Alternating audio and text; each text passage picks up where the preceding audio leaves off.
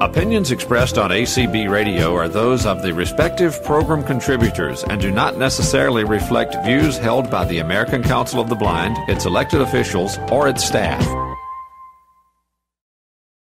My name is Jeff Bishop, and I live in Kirkland, Washington, with my wife Carrie and my son David. We've done a lot in this organization, and our future is very bright. However, we have a number of significant challenges that we're going to need to undertake in this organization to achieve our 3 to 5 year strategic plan. Partnering together, we can greatly achieve success for everyone. I would appreciate your vote at this year's annual convention. Thank you.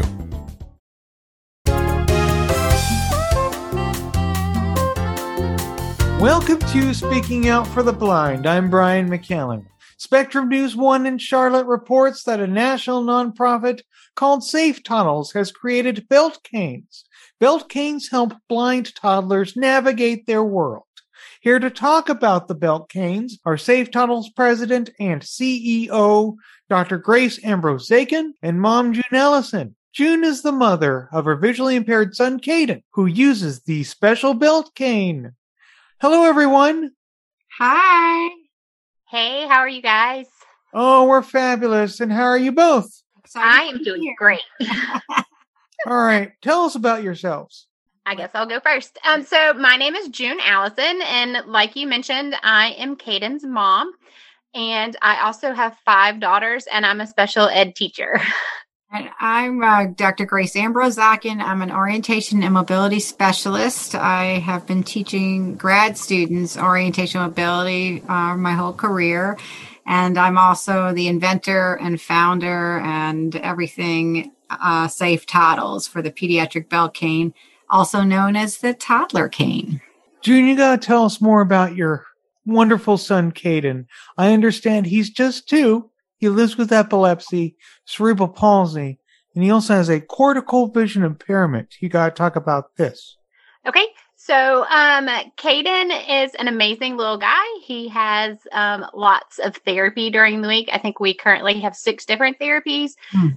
He defies all the odds. The doctors originally told us when he was about 11 weeks old that he would never walk or talk or be able to eat orally. And he's working on all of those things. So he battles every day. He works hard. And he wants to be a 2.5-year-old standard, typical little boy. And so the belt cane is giving him that opportunity. Giving him the opportunity for independence, those first steps. This is amazing. And he can do many things that other 2-year-olds can do. That is amazing. How did you and the rest of the family work with the North Carolina Department of Public Instruction to buy the belt cane for Kaden? So Kaden gets vision impairment services, and he actually also gets orientation and mobility services. And so when working with his teacher for the visually impaired, we started noticing that his lack of lower field of vision was causing him to fall and trip and be very unsure of walking, like changes in color on the ground or changes in texture on the ground. He always thought that that was like a dip or a step. Like he didn't assume that it was a flat surface. And so his walking wasn't very confident, I think would be a good word. He was not confident in his walking, and he was very halty and slow, and he would fall a lot. He would trip over things that like weren't even that shouldn't trip you. So one of the big things that we noticed was that he would stop and often trip over like the expansion joints and the concrete, like at the big box stores. But you know, that's flat, like you shouldn't trip over that. But to him, it was a change in the color. And so the teacher for the visually impaired and is also his orientation and mobility teacher. And I started looking around. I actually saw Safe Toddles originally on social media, where a parent had posted with their child having one. And I was like, this is it. This is what he needs. Like, this is that one piece that will give him the step towards being independent and confident. And so some of his other therapists were also looking. His physical therapist was involved. His occupational therapist was involved. And we all kind of started looking at Safe Toddles. And then his teacher for the visually impaired contacted them because she said that they could get it covered by the Department of Public Instruction And so we ordered him one, and it has been amazing ever since. So he must be very happy with that. He is. I actually just sent Grace some updated videos. He runs. He runs with his belt cane on. I was telling her I often have to ditch the cart now in the store to go chase him down. Whereas before, you know, we had to encourage him to take steps. And now he is off and running and a fast little 2.5-year-old guy. Very fast. And you mentioned he's got speech therapy, physical therapy, and he just strives to improve and reach further and further goals every time. That is amazing and fantastic. All right, we're going to get into this belt cane now. We're going to learn more about Safe Toddles. Dr. Ambrose-Zaken, what's Safe Toddles? Safe Toddles is a nonprofit, and our mission is to improve the safe mobility outcomes for blind and visually impaired toddlers and preschoolers, specifically with providing them pediatric belt canes. And it was an idea that happened to me after reading all the literature, every article I could find about kids, and there just seemed to be, if only we could get them to use this cane. And that's not an original idea. Everybody's been trying to get little kids to hold on to white canes since they were invented practically. But that seemed to be the reason that they weren't thriving, is they just didn't have the safe mobility cane arc protection that blind people really need to move about with confidence, self-confidence, to have the information about the path. So ever since I thought about wearing it, it's been a real journey to create something that stays in the right place most of the time. And that's what the belt cane is. It's something that you put on like a belt. It has a Velcro type enclosure. It has magnets that connect a rectangular frame to it. And we have two frames. One is longer, is the correct length for a white cane, a standard white cane. And then one is shorter, and we call it the tight spaces frame, and it has a different set of tips that allow you to wear it in, say, a living room where there aren't real dangers of level changes, but you want to not get caught up in furniture legs. So the idea is to wear it all the time, everywhere you are. Or you may wear it all the time, but how do the toddlers actually use them? You know, it's funny. When as an O&M specialist, you know, I thought I would have to teach a toddler how to grasp it and move it, and turned around, and they taught me everything. They taught me how they were going to stand up wearing it. They taught me how they were going to, I mean, I thought you'd have to teach them how to adjust it. In the new video that I just got from Kaden, you clearly see it got off center, and he just, without even, you know, a thought, it's just automatic. He repositioned the frame correctly after putting something in the cart. And so while the big people that really need to be taught are us, we need to recalibrate what it means to have a safety arc in front of a child so that they have that warning that's not their body. The first thing to contact something should be this cane frame, and then they can decide what's next. Do I want to touch it? Do I want to just ignore it? And do I want to push through it? But having that two steps of information warning allows them control over what they do next with that information. And they learn from that information. And it makes them feel like everyone else in that way, that they have, before their body touches it, they have information that allows them to decide. So it's pretty important. So the canes give the kids the information of where they are, what the cane is touching, and basically their whole environment. Essentially, it is a cane. So it's any cane user will tell you that they learn to interpret through the vibrations what surfaces are, what the objects, the density, whether they're stationary or movable, the depth of an elevation or level change.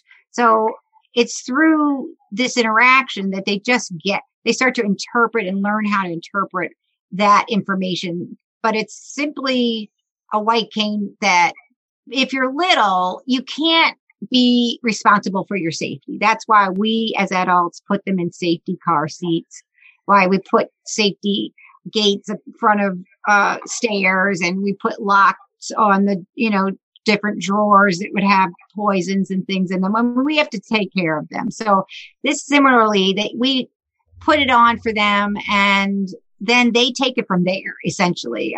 Every child is a little different. And yet kids are so creative and they're so adaptable that they just really learn how to make it a part of their everyday activities. And the more they wear it, the more it just becomes a part of them. And I've had really great outcomes with O&M specialists who teach 4-year-olds. And this little boy had his belt cane for 2 years. He's blind. And they keep having to invent new goals for his long cane because he's so good at using it. He really understands that, why he needs to keep the arc moving. And he's just so adept spatially. He goes and visits friends down the block. I mean, they've never seen a child who is blind so capable at that age. And they attribute it to his 2 years of just having the self-confidence, moving around independently with his cane arc always there for him. Now, this belt cane is not only used by blind and visually impaired toddlers, it can be used by any toddler with a disability, correct? Well, that's an interesting comment. We have a pilot study right now with children with CHARGE syndrome, and they not necessarily have a big vision loss, but if you're not visually impaired, I'm not sure what the value would be to having the tactile information. It might be too much.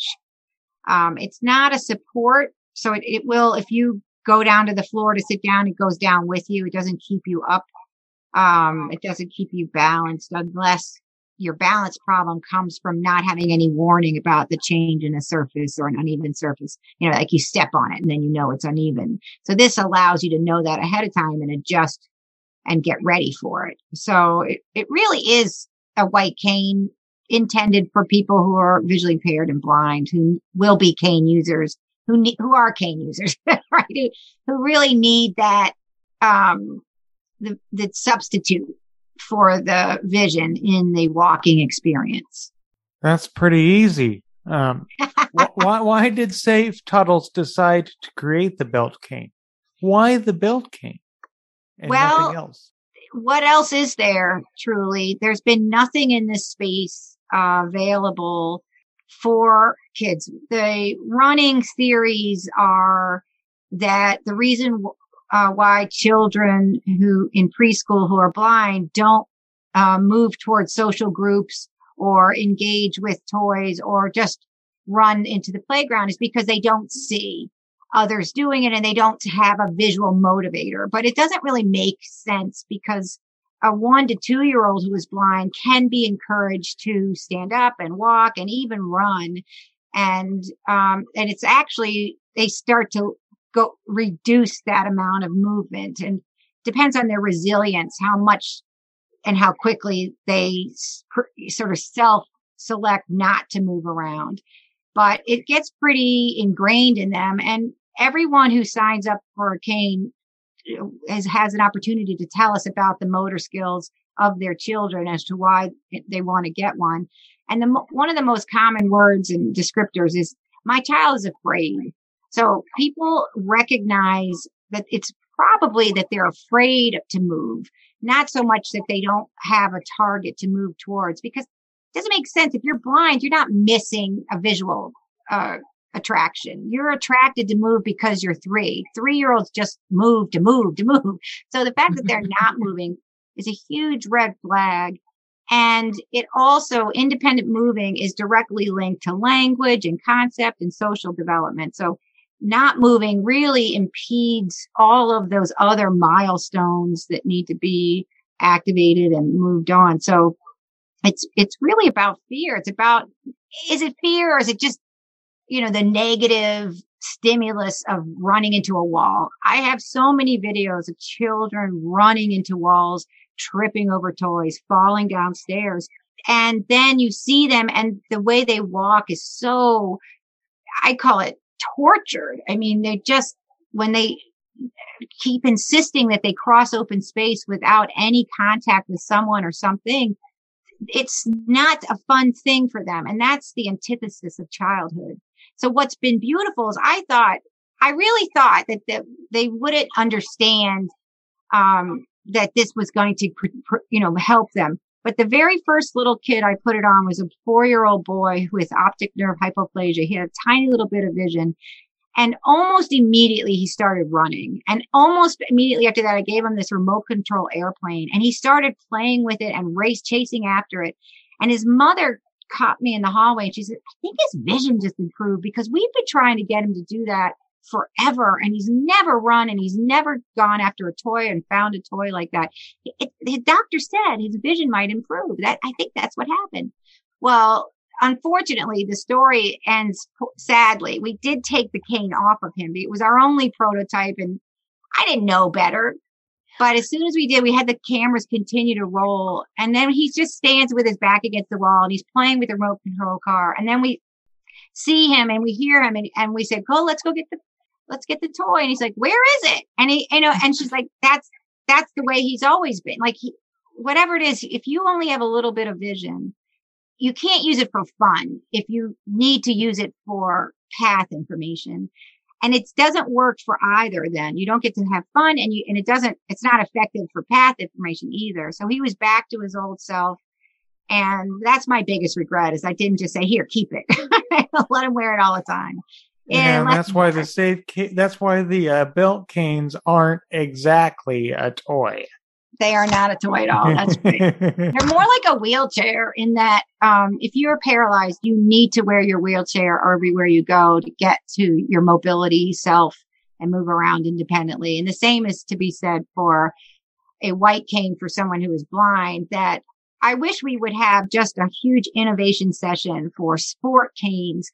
I wish we would innovate more in, like they've done for wheelchair soccer. I wish it was like white cane soccer. I wish they didn't call it blind soccer, right? And I wish that we had more innovation in the area of including the white cane in lots of different forms. If I could tell you how many parents come to me with 8-year-olds and teenagers who have intellectual disabilities or physical disabilities that make it impossible for them to hold on to their safe cane device. And they're like, will this belt cane work for me? Right now, the answer is no. So they continue to live a life without having access to safe, independent, safe, reliable. All right. Information. These belt canes are still certainly in a step in the right direction. Thank you, Brian. Was Kaden the first child in North Carolina to get the belt cane? He was not the first, although the story did report that. And I thought, I love that idea that, maybe. But we actually, we have a friend of mine who was with me from the very beginning moved to North Carolina, and she got a couple of canes, and I had a couple of other people. So it's not, but that the connection with June Ellison has brought many, many canes. I think we're up to like 15 canes now that have become because of June. So she's definitely been a pocket of inspiration for the North Carolinians. I will say that. And then having the spectrum thing. So June, how does Kaden like the belt cane? Kaden loves his belt cane. We have it. So she mentioned that there are 2 of them. And so we have whichever one he's not currently wearing, or like in the morning, we have them hanging with like kind of command hook kind of things on the side of his dresser, and he will go over and tap it, and he, hits his sides like he wants his belt on. And when we go out, as soon as he is getting out of the van, he makes sure that with him being pre-verbal, he's working on being verbal. He always he'll tap his side, or we'll say, let's put your belt on. And he he'll hold his arms up and he's ready. Grace mentioned, he falls down and gets up with it. Like, he has figured out how to do all of those things. He's working on mastering going up and down stairs with it. And, you know, not tripping over curbs is a great thing for him now, because, you know, that was scary. And he, you know, feels his way with the belt cane. And so the cane will hit the curb, you know, when we're out in public before his feet do, which is, you know, keeps him safe, and he knows to pick it up and go up the curb. And so he 100% at 2.5 gets that there is a great benefit to having it on, and will ask to have it put on. So there's nothing more, you know, telling than him asking to have it on, that it's something that makes him feel more confident and more safe in his walking. How can our listeners learn more about the belt cane and about Safe Toddles? We do have a website, and it's safetoddles.org. And we also have an email, info@safetoddles.org. And we're just always pleased to help any way we can to connect these canes to kids and to give them a try. Is there anything else you both would like to add? June? I would just like to say, you know, obviously thank you to Grace and her, you know, intuition and her understanding that this is something that is needed for pediatric children. And thank you for helping to bring more awareness to Safe Toddles. I think that it is a very beneficial piece of equipment for all toddlers with visual impairments. And I think that, you know, the more awareness that is brought to it, the more children will benefit. And I can't thank June enough as a special educator herself. She really has an intuition about how to keep pushing along. She mentioned stairs, but I mean, it really is so new that it's parents like her who are allowing her son, Kaden, the space to experiment and work through some of these challenges. They're writing the rules now in terms of how to make it happen. And then chasing after him in the grocery store is just such a beautiful visual to think about. You know, here you have someone who's not only 2.5 running, and that's a typical thing, but he doesn't see very well. So that, like, it adds a whole nother level of danger and risk, and rules have to be taught. And it's just a wonderful outcome. I couldn't have ever expected anything so amazing that, you know, it just is, everything has exceeded my expectations whenever, and I thought this might be possible. Thank you, Brian.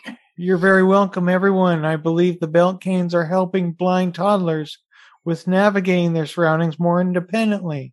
Thanks so much for joining us today. Thank you. Thank you. Thank you. Before we go, listeners, I welcome your comments on this program. Just visit and like me on Facebook at Speaking Out for the Blind, or follow me on Twitter at Speak Out Blind or Speak Out for the Blind. You can also check out my website, that's speakingoutfortheblind.weebly.com. More information on today's show is posted there. Just look under the list of episodes and show news tab. And my show archive is at speaking-out-for-blind.pinecast.co. That's all for this edition of Speaking Out for the Blind. Thanks for listening. And remember to speak out.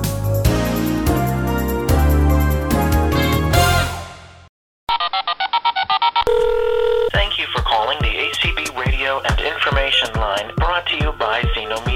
518-906-1820. That's 518-906-1820.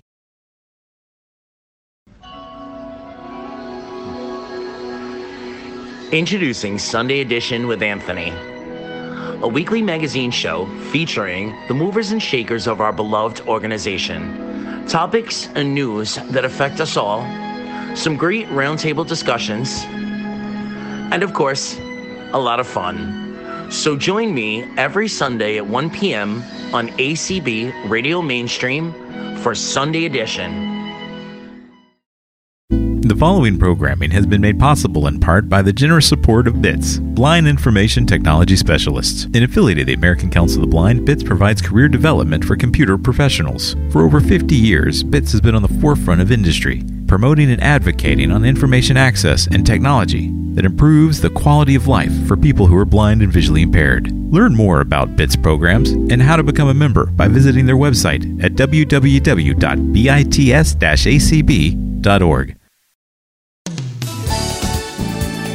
Hello, this is Dan Spoon, President of the American Council of the Blind. I just want to give a big hip, hip hooray out there to our tremendous membership that does such a great job